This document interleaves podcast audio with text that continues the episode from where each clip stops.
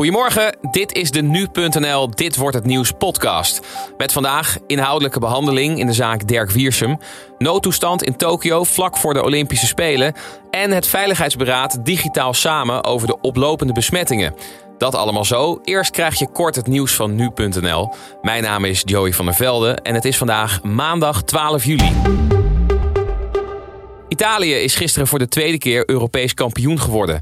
De ploeg van bondscoach Roberto Mancini was in de finale te sterk voor Engeland. Al lag Engeland na de tweede minuut voor op Italië. In de tweede helft wist Italië het gelijk te maken. En na een verlenging en een serie strafschoppen mochten ze de beker mee naar huis nemen. De Italiaanse doelman Donnarumma is uitgeroepen tot de beste speler van het EK. RTL Boulevard heeft afgelopen week meerdere uitzendingen moeten cancelen omdat criminelen een aanslag wilden plegen. Ze wilden daarbij gebruik maken van een raketwerper en automatische vuurwapens.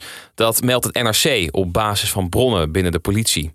Volgens het dagblad zou binnen het criminele milieu met afkeer zijn gereageerd over de hoeveelheid media-aandacht die de moordaanslag op Peter R. de Vries met zich meebracht. RTL heeft de afgelopen dagen ervoor gekozen het team van Boulevard rust te geven. Vanaf vandaag staan er weer nieuwe opnames gepland. Het is niet duidelijk of die aan het Leidseplein in Amsterdam zullen plaatsvinden. Duizenden Cubanen die zijn gisteren in verschillende steden de straat opgegaan om te protesteren tegen het regime van de communistische president Miguel Díaz-Canel. Ook zijn de Cubanen boos over de grootste economische crisis in 30 jaar. De beelden van de demonstraties die werden afgelopen uren weer van social media gehaald. En verschillende media melden dat het internet is afgesloten. Demonstraties zijn zeldzaam op Cuba, waar slechts één politieke partij is. En de president die hield in een betoog de Verenigde Staten verantwoordelijk voor de onrust.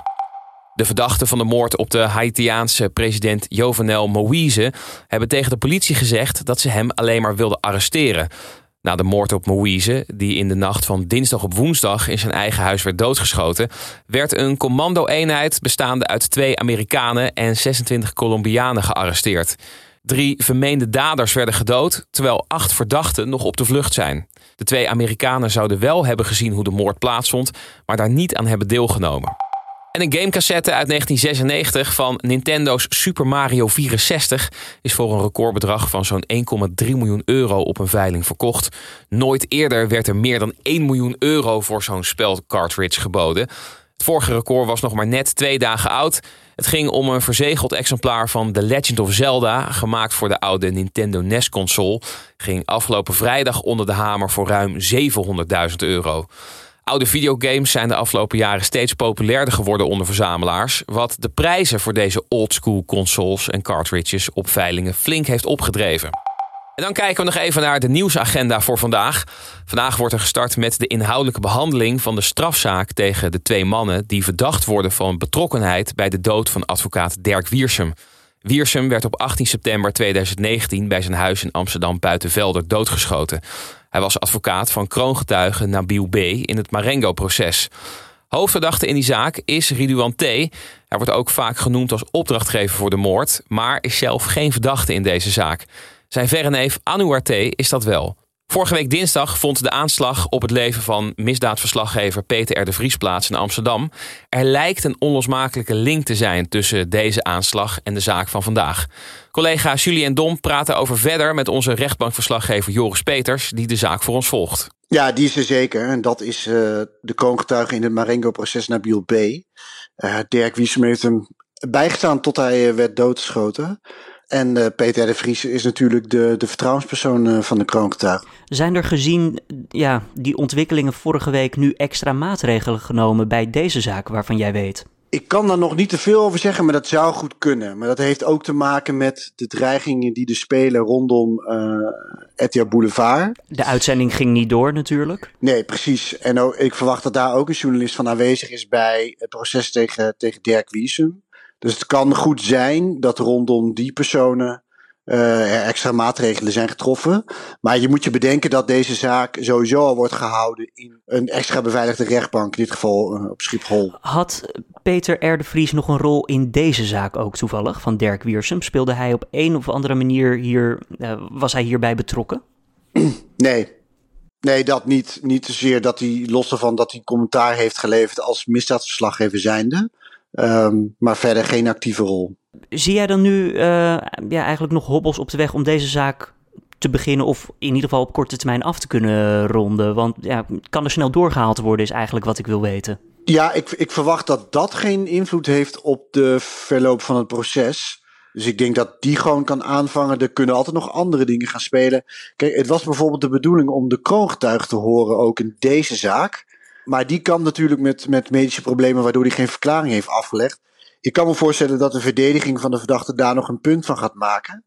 En mogelijk zal vragen om uitstel. Maar dat, uh, dat zal vandaag moeten blijken. Zou de kroongetuige ook nog um, ja, geforceerd kunnen worden om hierin. Nee, nee, nee. Niet als, niet als het om medische problemen gaat. Het gaat hier niet, het gaat hier niet om een weigering uh, van ik wil gewoon niet verklaren. Er spelen andere problemen. En die hebben het verhoor wat in juni, juli plaats zou vinden, waarschijnlijk in de weg gestaan. Dus het kan zijn dat de verdediging zegt: ja, deze verklaring is voor ons zo belangrijk dat wij hierop willen wachten.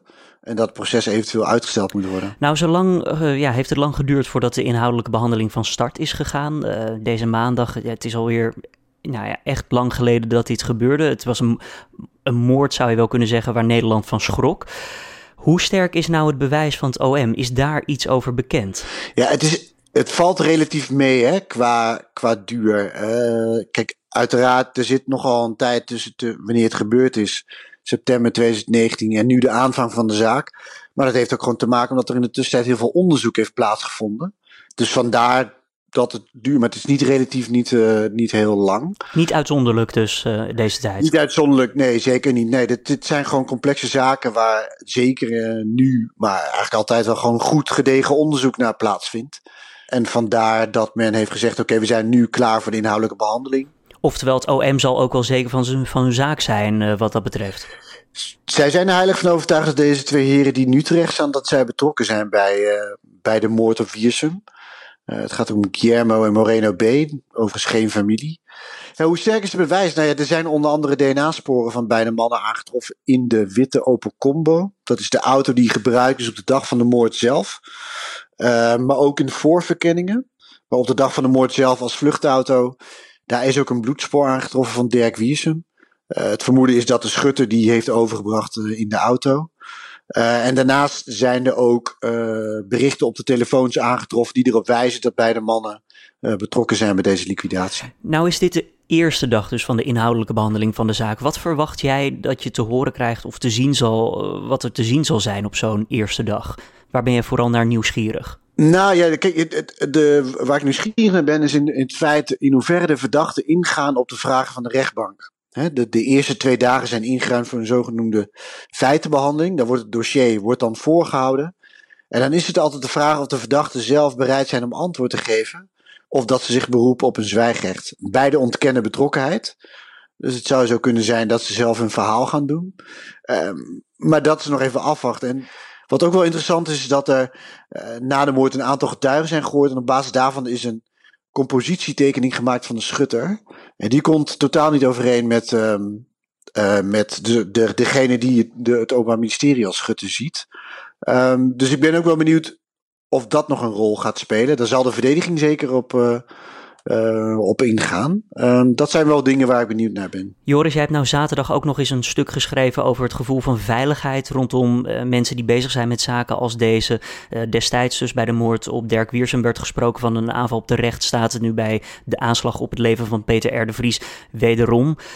Wat is nou het gevoel ja, bij mensen die betrokken zijn bij deze zaak? Voelen zij zich wel veilig op dit moment of veiliger dan destijds? Ja, nou in zijn algemeenheid Beveiliging is op dit moment gewoon echt een enorm punt van discussie.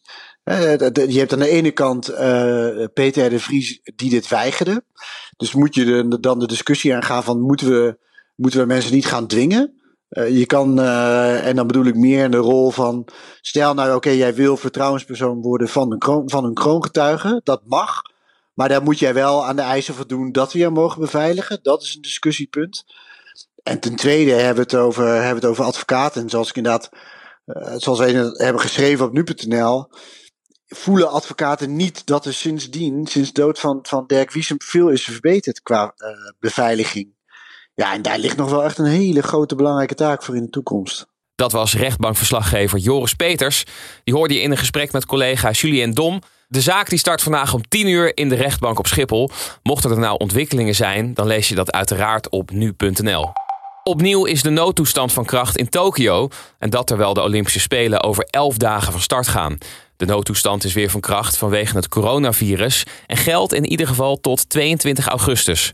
Vorige maand werd de noodtoestand nog opgeheven in zowel Tokio als veel andere Japanse regio's. Sindsdien waren er juist versoepelingen doorgevoerd. Het is inmiddels de vierde keer dat de noodtoestand is afgekondigd in de Japanse hoofdstad. Daardoor krijg je geen alcohol meer in bars en restaurants en wordt er ook gevraagd om zoveel mogelijk thuis te blijven. Bij de Spelen zijn verder ook geen Japanse toeschouwers welkom. Eerder werd al besloten om buitenlandse toeschouwers te weren. En het Veiligheidsberaad komt weer samen. De 25 burgemeesters die daar deel van uitmaken, zullen digitaal overleg voeren. naar aanleiding van de oplopende besmettingscijfers. Ook minister Grappenhaus die maakt deel uit van deze gesprekken. Op de agenda staat onder meer het toegangssysteem bij clubs en discotheken. En ook wordt er besproken wat te doen bij een regionaal of lokale corona-uitbraak. En dan krijg je nog het weer van Weerplaza. Vandaag begint de dag op de meeste plaatsen droog en zonnig drijven wel al in de loop van de ochtend wat stapelwolken voor de zon. En in de loop van de middag neemt vanuit het zuiden de bewolking toe. Maar voor die tijd is met weinig wind de temperatuur opgelopen naar zo'n 21 graden direct langs de westkust. Tot zo'n 25 graden lokaal in het binnenland. Later vandaag volgt met name in het zuiden, midden en oosten van het land een plaatselijke regen- of onweersbui. Ja, en dan nog even dit. Fans hadden haar al in Amsterdam gespot. Maar nu heeft Ariana Grande zelf ook foto's gedeeld van haar huwelijksreis in onze hoofdstad. Op 15 mei trouwde de zangeres met makelaar Dalton Gomez. Ze is druk met allemaal typische toeristische zaken. Het zitten in een grote klomp, het bezoeken van molens en natuurlijk de Amsterdamse grachten, die mogen niet ontbreken. Afgelopen week was de ene na de andere foto al op social media te vinden. Ze heeft ook nog gedineerd in een restaurant vlakbij het Rembrandtpark. En de eigenaresse van het restaurant deelde daarna een selfie met Grande op social media. In december maakte de 28-jarige zangeres haar verloving met de 25-jarige Gomez bekend via Insta. Het stel ontmoette elkaar in januari vorig jaar. En dit was hem dan weer, de Dit Wordt Het Nieuws podcast van deze maandagochtend. Heb je tips of feedback? Laat het dan even weten via podcast.nu.nl. Stellen we zeer op prijs. Mijn naam is Joey van der Velde en ik wens je voor nu een prachtige maandag. En vanmiddag hoor je mijn collega Julien Dombier.